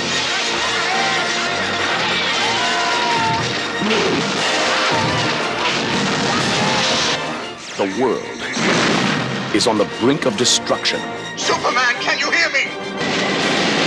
and Metropolis is in ruins. Is there no one on this planet to even challenge me? Superman! General, would you care to step outside? Though the original film came out in 1980, the Donner cut actually came out in 2006, so that's like 26 years later. Mm-hmm. The synopsis is Superman agrees to sacrifice his powers to start a relationship with Lois Lane, unaware that three Kryptonian criminals he inadvertently released are conquering Earth. Director directed by Richard Donner, written by Mario Puzo, David Newman, Leslie Newman. And it stars Gene Hackman, Christopher Reeve, Marlon Brando, Jackie Cooper, Sarah Douglas, Margot Kidder, and Jack O'Halloran. All right, so Superman two, The Um, Donner cut. the Donner cut. Um, I've seen, I've seen the the Richard Lester version, and I'm sure a lot of people have seen that. Um, I remember checking out the Donner cut like when it first came out. I think when I found like a DVD copy of it, I watched it, but a, a lot of it was like, psh, like over my head or something. Um, so before we before Kelsey and I recorded over the past few days, we we actually watched the first Superman, we watched the Richard Lester version, and then we watched the Richard Donner version. So Kelsey, what did you think of the Richard Donner version? Um, I enjoyed it. I'm not going to say it was like a great, great movie, but it's better than the Lester version. Okay, okay. Uh, yeah. I feel I feel like the Lester version. I'm sorry, sorry I feel like this ver the Richard Donner version does the same thing that the Zack Snyder version does, where it makes more sense. Uh, yeah, it makes the story more coherent. Like you've already shot the movie, Mm-hmm. you can't make a different movie out of what al- what's already been shot. Like Yeah. obviously Richard Lester tried to do. Yeah, yeah, yeah. Um, what did you think of? What did you okay? What did you think of the performance in this in this Donner version? It was actually better than the Richard Lester, even though they used some of the same footage. Mm-hmm. Those pieces made more sense, and then the new stuff they added was mm-hmm. better better acted. Like I found, like in Superman one and in Superman two, um, Richard Lester's version, I really found Margot Kidder super annoying. Okay, I just don't like her. yeah, um, She was a little bit better in the Donner cut. Yeah. They, I feel like they give her a little bit more, um, n- not nuance. I they give her a little bit more intelligence. Yeah. Like she's her intelligence is able to match with Superman's at when she like figures out who he is and how he how she gets that reveal to come out. Yeah. Um and it's so it's kind of sad to me as a woman like Richard Lester's version, she was a fucking ditz Yeah. like she was in the first one. And it's like no. Yeah, you could you like you did like Lester's version didn't like really improve on the character, which it should have been. And also it made the movie not very classic because like not uh what's the word? Timeless. It didn't make it timeless. The Lester version? the way the Lester version or how Lois Lane was in, the. Oh, in yeah. Superman 1, you can't make a movie that everyone's going to want to see generation after generation Hmm. if you're going to make a woman annoying. Yeah. Like, yeah. it's not cute or funny that she's like lusting over Superman and she's a bitch to her coworker. Yeah, I, yeah, I had noticed. I definitely had noticed that in in this version because it's less of a um, it's less of a it's less of Clark thirsting after her and more just like kind of like just being like almost like kind of frustrated. Like, hey, like I'm here. Like it's okay to notice me too. You don't like I know you like Superman, but like I'm here as well. You mm-hmm. know, where it wasn't just like, geez, Lois, you don't pay attention to me. What's just going on? You know, and stuff like that. Yeah. He was more just like, you know, like, but that's like, he wasn't like, just pay attention to me. He's like, pay attention to the people around you. It's like that story Which story? the story about you know there's an old man on the street and he's mm. homeless and he asks you for a favor mm. you know if you could give him some food and you know you give him food and then he shows up on your doorstep and it's actually jesus or some oh shit Oh my God. there we go with the Jesus allegory again. but it's like you know superman is like superman but he's mm. also you know the old man the old homeless man Yeah. like you got to be good to one to get the other That's true. Um, in in in the Donner cut, I actually feel that the superheroes, I mean, the heroes, um, the villains, I they come up as more threatening in in this one. Um, and I know like Zod is like Kneel before Zod and everything, but I feel like in this one it's less. It's still comic. It's still like comical, like in a comic book sense, but less funny and more deadly. Even like the the the guy who played uh Non, like He's not grunting like a fucking caveman. yeah, yeah, like Like in- we get it. He has he has like a face with a big Im- imposing brow bone. Mm-hmm. We know he looks like a fucking caveman.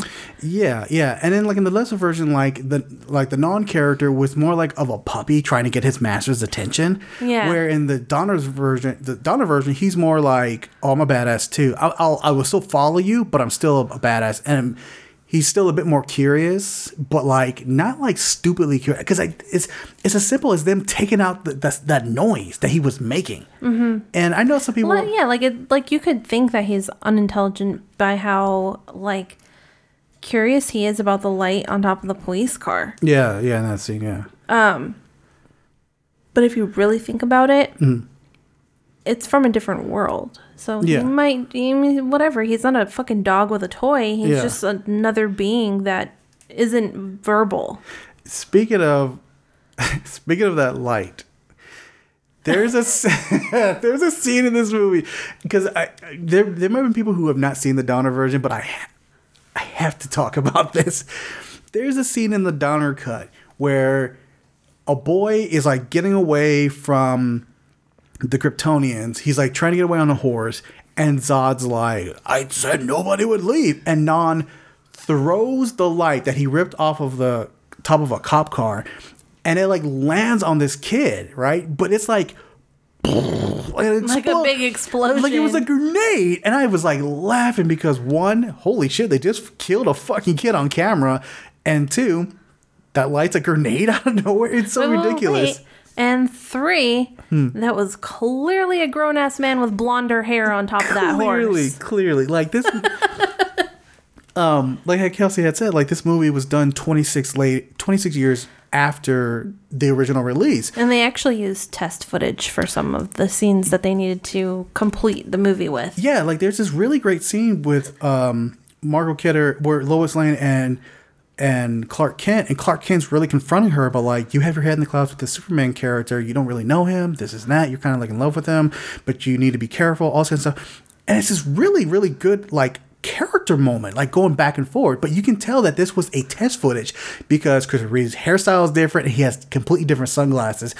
And Not gl- sunglasses, regular I mean, yeah, glasses. regular glasses, and like the two. There's only like one twofer shot, where and it gets to a point where now Margaret Kidder is just looking at the camera, and Clark and Christopher Reeve is just looking at the camera, and you can tell like they shot him in two different times. Yeah. So he's able to edit, but it. I mean, if you can get past like the the uh, aesthetics part of it, like the look of it, Mm-hmm. it works. It actually makes the it actually makes their relationship like their dynamic stronger. Sorry, I, there was just one thing that you know Hmm. how sometimes you think about something. Mm-hmm. Remember when we watched the first Zack Snyder Yeah. the- and the one janitor with the fucking oh, with the badge, tag? yeah. and they fixed it in the they second fixed one. the badge. Yeah. I know. People were just like, the badge? Like, trust me, you'll notice it. um, so, also, what this film does is that in the Lester version, Superman becoming human is more done as a selfish kind of act. Like, oh, I want to be human because I essentially want to bone this woman. Um, but in the Donner version, we actually get more of a conflict between uh, Kal-El and his father Jor-El, which I think that part was great. Like, there's a there's a couple scenes where he's like talking to him. He's like, he's like asking him like, when can I be happy? Like, am I just never going to be happy, or do I have to constantly fight for humanity until the day I die? You know, he starts asking like these serious questions, and it's this really good dialogue that happens back and forth. And I thought it was fucking great, and it really was lacking in the Lester version. And it's funny because they used his mother in the Lester version. So there's a reason for that. There's a reason for that. Um, so what happened? Let me see if I can find it real quick. Okay, so what happened was that uh, on December fifteenth, uh, nineteen seventy-eight, Superman the movie was released domestically to critical critical acclaim box office success. Right. Two days later, Marlon Brando, who played Jor-El, sued the producers for fifty million dollars, claiming to claiming not to have received his promised eleven point seventy-five back end cut. So, despite actually shooting, despite shooting scenes in the sequel, um, Lester took him out. I was like, fuck it. And so he brought in, uh, I can't remember her name, but the actress who played the mother in the first Superman movie, he put her there instead. Which, if you think about it, doesn't make a whole lot of sense in the Lester version. Like, wait, why is he talking to his mother now? What happened to his dad? Well, no, it seemed to me like in that version, Mm-hmm.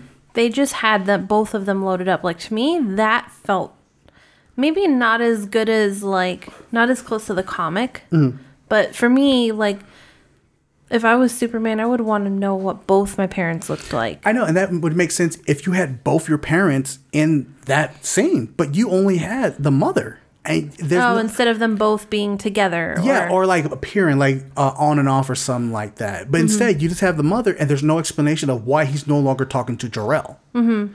Um, but the Donner version, they fix it because um, the Brando family had worked out a deal with WB. That's why uh, Brando's like likeness and his voice is used in Superman Returns. And and when Warner Brothers was like, "Oh, we want to, we're gonna fix the Donner version," they're like, "All right, we'll just we'll fucking throw Brandon Brando in there finally." yeah.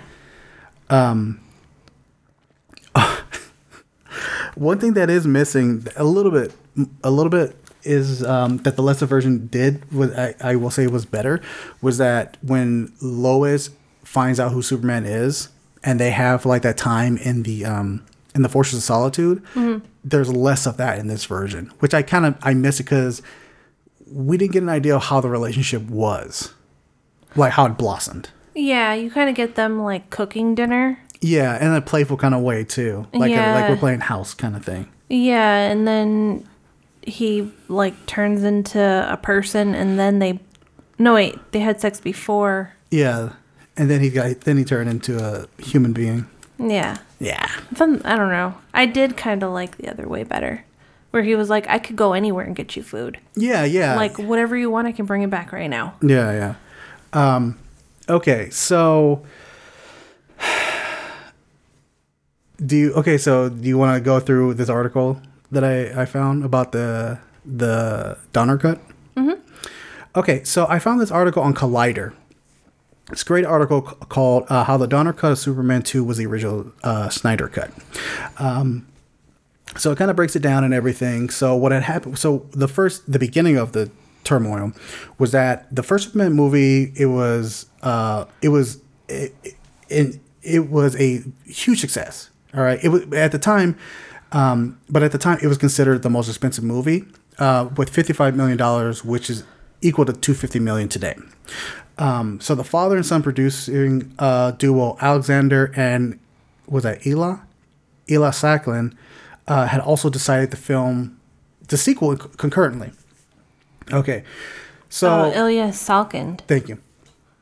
Okay, so they so the production has started in March of 1977, but there was already tension between Donner and the producers, okay, and freaking collaborator uh, Pierre Spiegel. Um, oh, sorry, I think it's Spengler. Um, they claim that Donner went like millions over budget, but Donner was like, they never gave me a budget to begin with. Okay, Okay, so, um, how do you say the guy's name? Salkland? Salkind. Salkin. Okay, so Salkin had actually approached Richard Lester to come on board as an uncredited producer uh, and second unit. Okay, um, Donner and Salkin they were no longer talking to each other, right? And Lester was like the was the mediator between them, right? So eventually, Salkin claimed that Donner had shot about 50 60 percent of the movie, uh, of what he what he intended for the sequel. Um, but it's been reported that it was actually 70 percent by that time, Donner was like kicked out. They they kicked him the fuck out. Okay. So, um, oh, of course, the Marlon Brando thing, like I had mentioned earlier. So that so they brought, um, so what happened was that to kind of rewind a little bit, Donner was not the original choice to be the director for the second Superman movie. Um, they originally were going to get Guy Hamilton, who had worked on several Bond films, Goldfinger, The Man with the Golden Gun but Hamilton couldn't commit. So then Donner, so then they were like, all right, bring Donner in. Okay. But like I said, um, when Donner was kicked out, uh, Richard Lester stepped in. And uh, so and so in March 1979, he stepped he stepped out for the uncredited producer role and was hired 20 months prior and officially took the director's chair. Okay. So to solve the Jor-El problem stemming with from Brando's suit against them, the how do you say Salkins? Mm-hmm. Uh, replaced them with Susan York. Susannah York. Susannah York, that's the one who had previously played Superman's uh, Kryptonian mother, Laura. Okay, so that's why she's in this version Okay. because they because they were like Brando's out, bring her in. Fuck it. Yeah. Okay, so here's when it starts getting super crazy. Okay, cinematographer Geoffrey Unsworth had died in October 1978, um, and a replacement needed to be found. All right, so Donner wanted to get uh, Unsworth, a longtime camera operator Peter McDonald, um, but Lester had brought in Robert Paynter. Paynter to mimic the garish look schemes of the comic and and eliminate any idealized Norman Rockwell influence. So that's why we get like, because if you notice, like it looks different too. The Donner like the Lester version is more comical and more like funny comic book hee hee kind of shit. Where like Donner's is like a bit darker. Yeah. Okay, so shortly thereafter, uh, production production designer John Barry died in 1979 after collapsing on the set of Empire Strikes Back, and he was replaced by Peter Morton. Oh, sorry, Murton. Uh, so filming resumed in July, but Christopher E. Reeve had already been committed to another film called Somewhere in Time, and the Salkins sued him for breach of contract. So they forced his ass to come back for these reshoots. Okay, uh, upon renegotiation. Reeve demanded more creative control since he maintained reservations about the script following Donner's departure. So that this is where a case, like I said, it's it's kind of really following the Snyder thing. Yeah. Where a director's gone, the actors don't like the directors that they brought in to replace it, um, and has to like work with it and shit like that. Um, all right. so at the end of Superman 1, it said next year, Superman 2, right? They're already gearing up, right? However, the movie did not open, the movie wouldn't open in America until summer of 1981, six months after Australia's release, and two and a half years after the first film's promise of the movie coming out. And, I'm sure at that time people were like, what they supposed to make like a Superman movie? What's going on with that? You know? Mm-hmm. So, um, you know, all those kinds. Of, so the movie was released. Donner went off to go do his own thing. He did the Goonies. He did Lethal Weapon movies. He went to do his own thing, right? So, decades later, Superman 2's production uh, kerfuffle, the landscape of the film fandom had evolved thanks to the internet. Excuse me and that's because of Spider-Man 2 and the X-Men films, which Donner produced. Okay, so director's cut and special editions, those those words kept coming around very often. One of the most famous ones is Ridley Scott's Blade Runner. There's multiple versions of that. Um, okay, so then what happened? Oh, and the special edition Star Wars trilogy as well. That's another good example. So then um, uh, the most notable development, however, came in 2001 in the form of a DVD special of the Superman movie, cobbled together with and restored with Donner's input from old broadcast versions, which were made slightly longer than the original since TV stations paid for the film by the minute. Okay, so what else helped help kind of kick this, really start kicking this up, and because like the whole fandom, uh, May 2004, Planet of the Apes fan blog, The Forbidden Zone, began letter writing and campaign in the effort of Don- to get Donner's version of Superman 2 released in time for the 25th anniversary. Of course, at this time, people had known about, like, they had known the, the story of Donner being kicked off. You know, so they're like, it has to be a different version, right? Um, the blog suggested to Warner Brothers all at once rather than spread out over a period of time on June 19th, the film's original uh, U.S. sorry U.S. release date. The Forbidden Zone's press release, a subsequent write-ups by popular websites as Ain't It Cool News, cited a 2004 Starlog magazine interview with Lois Lane actress Margaret Kidder, in which she said, "There's a whole other Superman." Superman 2 in a vault somewhere with scenes of Chris and me that have never seen the light of day. It's far better than the one that was released.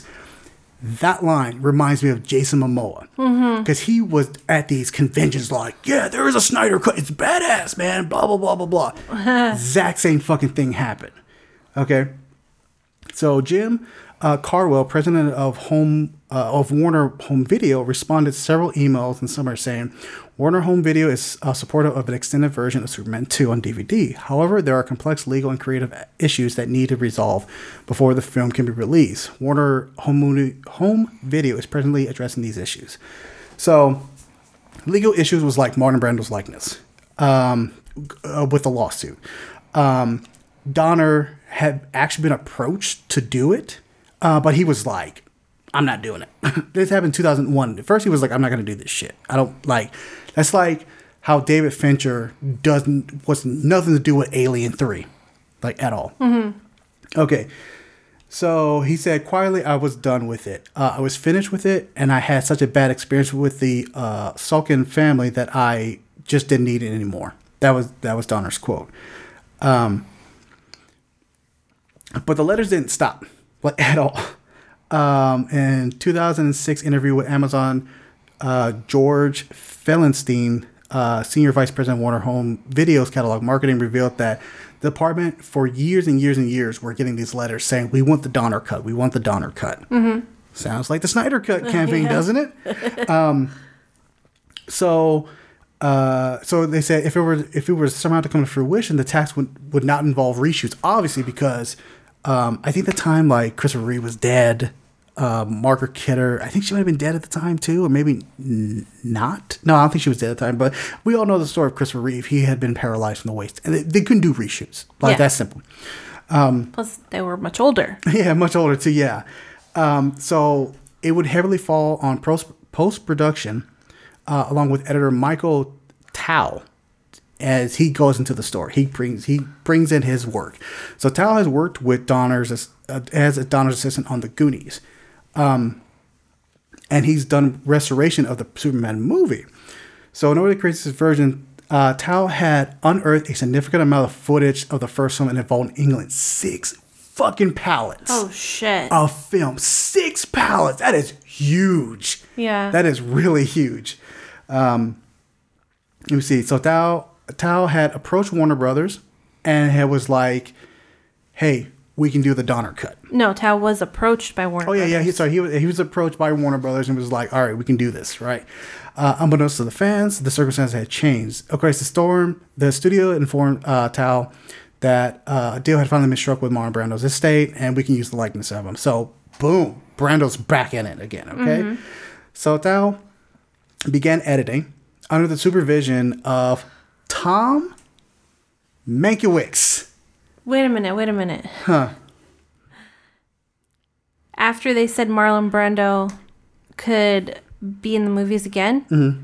he went back to the vault and found another six pallets of. so that's twelve total. Wait, wait, I, I, I- must have missed The, that. the, the very last sentence of the paragraph. And so back to oh wow, so twelve whole pallets, Yeah. Twelve whole. Pa- okay, so check this out. Check this out. Twelve whole pallets of footage. Guess what they didn't do? They didn't make it four fucking hours. No. Okay. So uh, Thau get began re-editing. Uh, oh yeah, so yeah, creative consultant Tom Mankiewicz, Mankiewicz who did some uh, writing, creative consultant work on the Superman movie. If that name sounds familiar, that is the nephew of Herman Mankiewicz, the man who was behind Citizen Kane. Yeah. So and, little- and also Netflix did a movie called Mank. Yeah, yeah.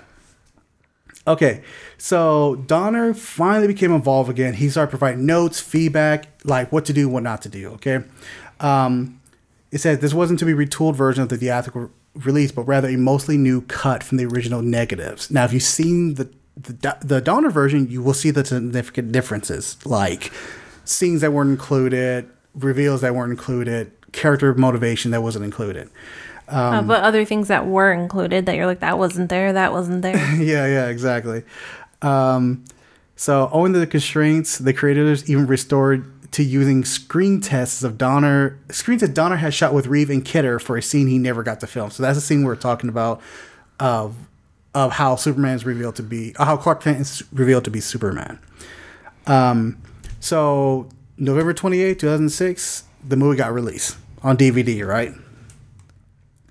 Um, so there's like a significant amount of differences. Uh, one of the biggest differences is they get rid of that ending from the Lester version, the one where S- super or um, Clark kisses uh, Lois and she like just forgets her memory, or does she just lose her memory and just like what happened the past few days?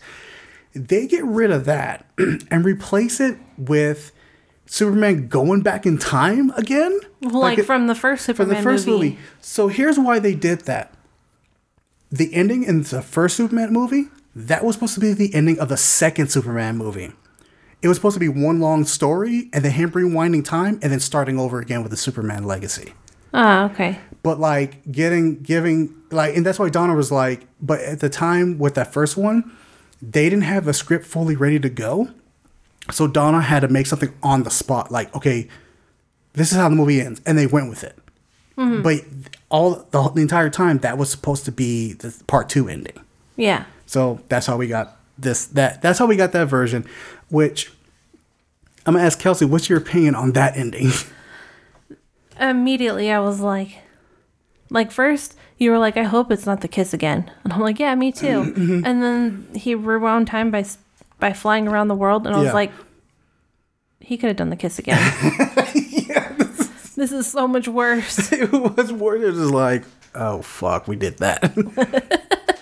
also, what's missing? Um, so the Donner version is like 11 minutes shorter. It's less comedic. It's a bit more serious. Um, there's ev- there's even that part at the end of the movie in the Lester version where they're in the Fortress of Solitude. There's like, um, there's like four Superman. There's three villains that Oh, like yeah. appear. Um, and then he grabs the S off of his fucking Yeah, and we would you would you say it looked like? a fruit roll up. roll up. yeah, so that whole part because I remember seeing that that fruit roll up part is like actually kind of iconic because a lot of people were like, "What the fuck was that?" You know. so a lot of like Or, the- or was it ironic? a lot of unexplained like Superman powers show up in in the Lester version, like especially in that particular scene. That scene is completely cut. Like there's none of that. Yeah. Instead, there's kind of like a the of a intellectual like conversation between Superman and Zod of like them trying to like one up each other using like their intelligence. Yeah. Which I actually, to I me, actually that makes more sense. I, I actually liked it because we had that big climactic battle in Metropolis, which I thought was fucking cool. I actually think it was improved too because it looked pretty badass. and they use less mannequins. they use less mannequins for the for the for the bystanders. Uh, also, the thing that you said you missed, or I don't know if you missed it or not, but you noticed it was gone. Hmm. The crazy man talking on the phone. Yeah. There's like a part where like a man's like, like General Zod Uh. and Ursa and Non are all blowing yeah, because the the ta- the city people were gonna go like come up on them like oh you hurt Superman or whatever Mm-hmm. yeah, right let's get him and shit. and they start so they start blowing wind Mm-hmm. and all like there's this guy in a telephone booth talking on the phone Mm-hmm. And he's falling over and him and the booth are sliding down the street and he's still talking on the phone and all of a sudden he's like ha ha ha ha ha Yeah. ha ha ha and you're like why is he Yeah, there's like a phone in his hand but no booth. Like yeah like it's totally disconnected it's so fucking weird. That is completely gone. I want to know the story behind that. I wonder if we could find it somewhere. I know. Like later. look for it. Um, so yeah, there's there is the Lester cut. There's a Donner cut. There is an actual another cut called the International cut. It's called Superman 2: The Restore International cut, and this is like the fans have like brought this together. Um, uh, in 2004, fans sought to recreate as best as they could the nearly two and a half hour broadcast edition of the film, which aired in Europe and Australia using various fan submitted sources like VHS. Um, they did ha- they did create a DVD and sell it, but like Warner Brothers put a stop to it. So Oh, it's like it's, so that's even harder to. I'm curious about that one too to see the difference in that one. Mm. Um, so let me see what else. Oh yeah, of course, yeah. The, so like the yeah, the ending's completely different. Like he goes back in time and everything. Um, even though like the, what we saw in the Donner cut, that was originally supposed to be the ending, not for the part one. Um, so yeah, and oh, oh and, and the article points to something out this I thought this was really fucking funny. It goes, uh, referring to like Superman rewinding time and everything. Strangely, this version of the ending remains intact in the Donner cut, despite Superman having turned back time and erased the events of the last few movies, of the few days. The result is Clark is essentially showing up to bully a man who was yet to do anything wrong. So this is the scene where Clark gets his ass kicked when he's human, and then of course in the Lester version you see him go back and he like Superman he like teach him a lesson, right? But yeah, what the article is saying is like, wait, if he rewound time, that dude would have never bumped into Clark. Therefore, he's beating the shit out of guy for no fucking reason. Um, also, he said something. I was like, "That's very unSuperman like." yeah. He said something about trash. He called him like trash. Yeah. Oh yeah, yeah. He's like, oh, I never. Oh, I've he- never seen the trash eat trash Yeah, before. no, I never seen garbage eat garbage. Yeah. Yeah. You know, just like what? um. So yeah, I mean, that's that's the Donner cut. That's the history of of of what happened. I mean, there is there's more to it, and we'll link it into the into the show notes. It's a really fascinating read. Uh, okay, so with that, Oh wait, there was um Hmm. about Donner um having actually shot the diner scene. Oh yeah, yeah, yeah. Okay, so Donner has shot the. So Lester likes to say that that was his scene that he shot it. Um, So in 2001, after initially turning down the Donner cut, he spoke. Uh, this is about Donner. He spoke bitterly about Lester having taken credit for the diner scene, which Donner not only shot, but in which he makes a cameo appearance. There was an interview. This is what he said. There was an interview, and the director who finished the picture talked about how important that scene was to him as a filmmaker. He said, Donner said, um, "I wanted to say, you son of a bitch, you didn't do that scene. Not only didn't you make that scene, I'm in in it." Fucking Lester trying to take credit for Donner's work. That's fucked up. so we were on this for a while, but I think it was very important. We talked about about this about this Donner cut and the history of it. Um, but the most important thing is to ask Kelsey if Superman two still holds up. the Donner cut, right? Yes, the Donner cut. I'm kind of torn on this version of it. Oh, okay, okay. Because I don't think by today's standards it would hold up. yeah, But as a classic, and if you could appreciate it for what it is, it does hold up. yeah. I totally agree with that. Yeah, yeah. Um, I'll I'll go far as to say, because I know you and I kind of talked about this. Um, when I was growing up, this was my favorite Superman movie out of like the four. Uh, this one, uh, Superman three, and then Superman four: The Quest for Peace. This used, Superman two used to be my favorite because of the Zod and everything, and the uh, Non and Ursa showing up. After watching this, and before that, watching the original Superman movie to lead up to this, I kind of lean more to the to the first Superman movie now because. I don't know. It just felt so right to see this Superman. It felt so right to see Christopher Reeve don that suit again and everything. And it was something about like it was, it wasn't specifically comic accurate, but it was enough reality and comic accuracy to kind of blend in together and not make it look like funky. For me, it was just uh, seeing Christopher Reeves, um, Christopher Reeves with uh, Ma and Pa Kent. Oh yeah, that shit is so good. Yeah, Yeah. yeah. Yeah, that that stuff is really good. Cause I cause you've never seen any of the Superman movies, right? Yeah, I haven't. like beforehand. And I remember telling you, I was like, you'll you'll understand why Christopher Reeve is like the perfect Superman, like why he's it, you know. Mm-hmm. And even like rewatching his movies, I'm just like, damn, I miss him as Superman. He's like, he's fucking Superman, like Yeah. hands down and shit. Um. So, as Superman classic, I do think the Donner cut still does hold up. I think it's something that sh- I honestly think that's the one people should watch as well. They should watch Lester Lester cut and the Donner cut as well. yeah. Yeah. Is that it? Uh, I think that's a perfect fucking matchup we did. yeah, I know, right? Like I was like, what? I thought that was a one-off kind of thing with Snyder. yeah. Woo. All right. So, um, anything else? Nope. All right. So, we want to thank everybody for joining us for uh, this very special episode. uh, we definitely want to thank the folks over at Your Entertainment Corner for hosting this podcast on their website. Um, for all your news, uh, film news, TV news, um, and reviews, especially, you know, my co host here, Kelsey Loisel. And you can find her writings at yourentertainmentcorner.com. Uh, you can catch this podcast and all other podcast catchers. I'm sorry. you can catch this podcast and all past podcasts on all podcast catchers. There we go. Sally sees sell Sally Sally sells seashells by the seashore. Uh, so yeah, we're on Podbean, Spotify, iTunes, uh, Amazon, Pandora, Verbal. Verbal.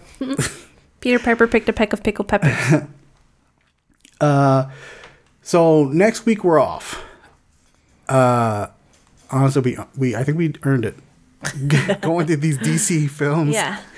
Um, So there will be no new episode next week. However, that will give you guys more than enough time to get ready for the episode that will be released on April the 6th. That's in two weeks. Um, our recent review will be Godzilla versus Kong, the matchup of the century again, uh, which is streaming, which will be streaming on HBO Max March 31st. With that, our geriatric cinematic will be 1960s to 1962's King Kong versus Godzilla. Kelsey and I were like debating what which we were gonna do, and I'm actually glad that Kelsey was like, "Let's just do King Kong versus Godzilla." Like, yeah. All right, let's Yeah. do that. Um, that is streaming on YouTube for free Mm-hmm. as of the time of this recording. Don't tell them I sent you. but it's streaming on YouTube for free. Uh, the topic is Can we all just get along? so, um, so yeah, like that's the end of the show. We hope everybody's safe. Put on your mask, wash your damn hands. We're close to beating this pandemic. Vaccines are coming out. Take your vaccine. Theaters are opening up again. Sooner or later, those bars are going to start opening up again. Mm-hmm. I think Disneyland's about to open up again as well. Yeah. Sorry, folks. um, so yeah, we're gonna bid everybody adieu. Uh, but before that, uh, I'm gonna tell everybody a, a nice little story. Uh, so I was a smart ass kid growing up. Still kind of a smart ass now, but it was really bad when I was a when I was of a young age. Um, and my mom would catch me on this a lot. Uh, and normally I would think, you know, like any stupid kid thinks like, oh, I got one up on my parent. You know, I'm smarter than them at this point. Blah blah blah blah blah. Right? And I'm like going at it. And I'm, I'm like, well, Mark, well, mom, this doesn't make sense. Well, mom, what about this? What about that? And my mom's in the kitchen. She's washing dishes. Just kind of like, you know, just like, yeah, yeah, like whatever, whatever. And then it's, I I don't know, I don't remember what it was, but I said something that really caught her attention because she stopped and she looked at me. And she must have just seen Superman 2. At that moment, she said, It is extremely likely that you are merely a fool, like father, like son.